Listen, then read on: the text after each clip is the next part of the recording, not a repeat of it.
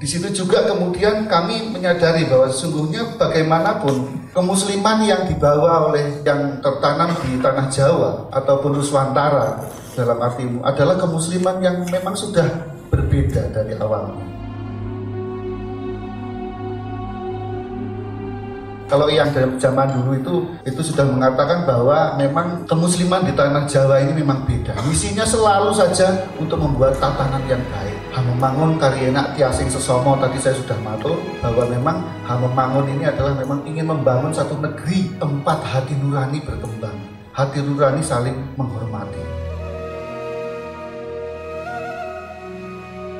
Oleh karena itu saya dalam diskusi kali ini saya mencoba untuk membahas Jawa dari Paramo Sastro Jawa itu sendiri atau Jinarwo Jawi itu sendiri. Saya berusaha untuk menggunakan operasi-operasi yang disebut dengan dasanama, dosonomo, artinya sinonim padanan maupun persamaan kata dan istilah. Jadi kalau dalam bahasa Jawa satu kata bisa berarti banyak sekali, maka disebut dosonomo. Jadi multiple artinya bisa banyak sekali.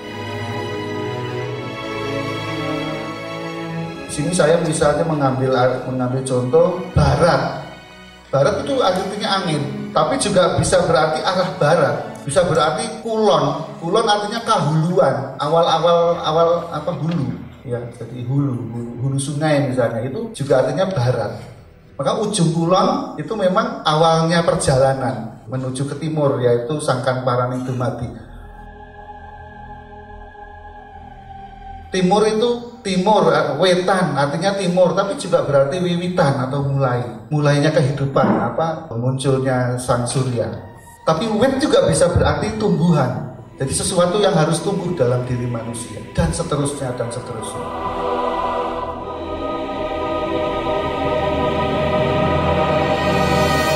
Maka kalau kita membaca teks Jawa hanya dalam satu level pemahaman saja, menurut saya nanti kita jadinya the graph bin pijat gitu. Jadi kita nanti akhirnya cuma pada level yang paling artifisial dari pembacaan teks bahasa Jawa. Kemudian ada juga operasi yang disebut dengan Jarwo Dosok Jarwo doso ini karena tadi dosonomo artinya banyak sekali, maka kemudian orang Jawa memahami setiap suku kata, setiap term misalnya atau istilah, kita juga harus didesukake kepada langit. Jarwo doso harus dipepetkan kepada langit. Artinya apa? Harus dipepetkan kepada pendekatan mistis. Masyarakat Jawa tidak bisa dipisahkan dari mistisisme. Karena mistisisme adalah nafasnya orang Jawa itu sendiri. Jadi semua makna harus didesokke, harus dijarwodosokkan kepada makna-makna langitnya, makna-makna mistisnya. Saya mengambil istilah misalnya tadi, tadi kulon, kahuluan, asal muasal, perjalanan hidup manusia mencari menelusuri makna hidupnya, jarwodosok. Operasi yang berikutnya misalnya disebut dengan kirata boso, artinya memaknai kata atau istilah dengan kata yang sekiranya mirip. Ah, kita ambil lagi misalnya kata-kata barat tadi. Barat, angin, tapi juga berarti baroto, keluarga. Bisa berarti broto, besar. Bisa jadi bronto yang artinya cinta, mahabbah lah. Nah, cara wong itu mahabbah gitu. Ini misalnya kirata boso. Kemudian yang lain adalah garbo, adalah penggabungan atau pemisahan kata dua atau lebih dalam menjadi satu istilah. Dalam bahasa Sanskerta sering disebut sebagai sasandi. Konsekuensi dari operasi garbo ini adalah jumbuhnya dua atau lebih suku kata menjadi satu suku kata. Misalnya Nuswantara, negeri tempat kita hidup ini.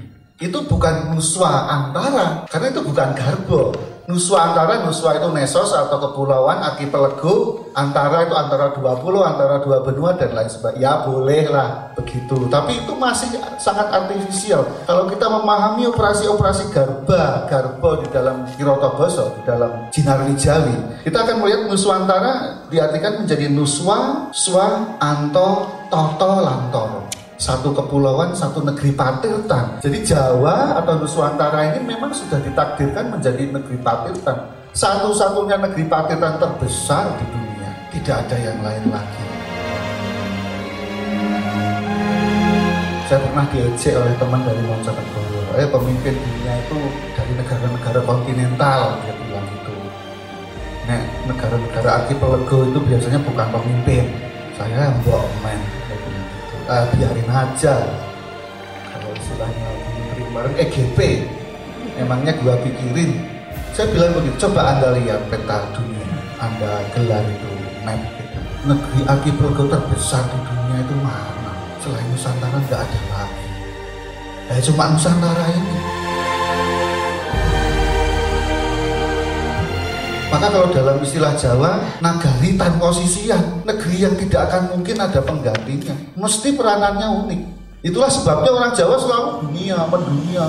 Misalnya Sultan Agung hanya Kusumo, Kusumo artinya untuk seluruh kemanusiaan. Bisa Anda bayangkan seorang raja di selatan Ngayogyakarta Hadiningrat ya atau di kota gede itu kepemimpinannya itu Kusumo. Hanya Kusumo untuk kemanusiaan seluruh dunia. Sudah orangnya kecil, berkumis, kok cita-citanya ngidap-ngidapi apa mengerikan cita-citanya.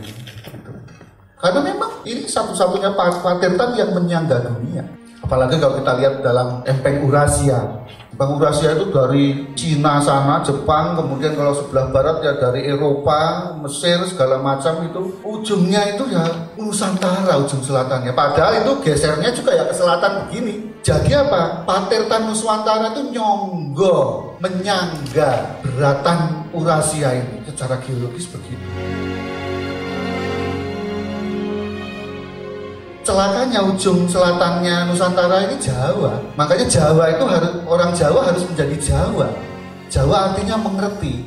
Bantas buntas kawruhipun. Jadi orang Jawa ini orang yang mengerti bagaimana dia berada dan mengada di dunia. Ya, ini mengenjam kata-katanya oh, si Anola Heidegger ya. Mengada dan ada di situ dasain kan gitu mengenjam kata-katanya. Eh, eh, memang orang Nusantara harus punya kesadaran begitu sejak awal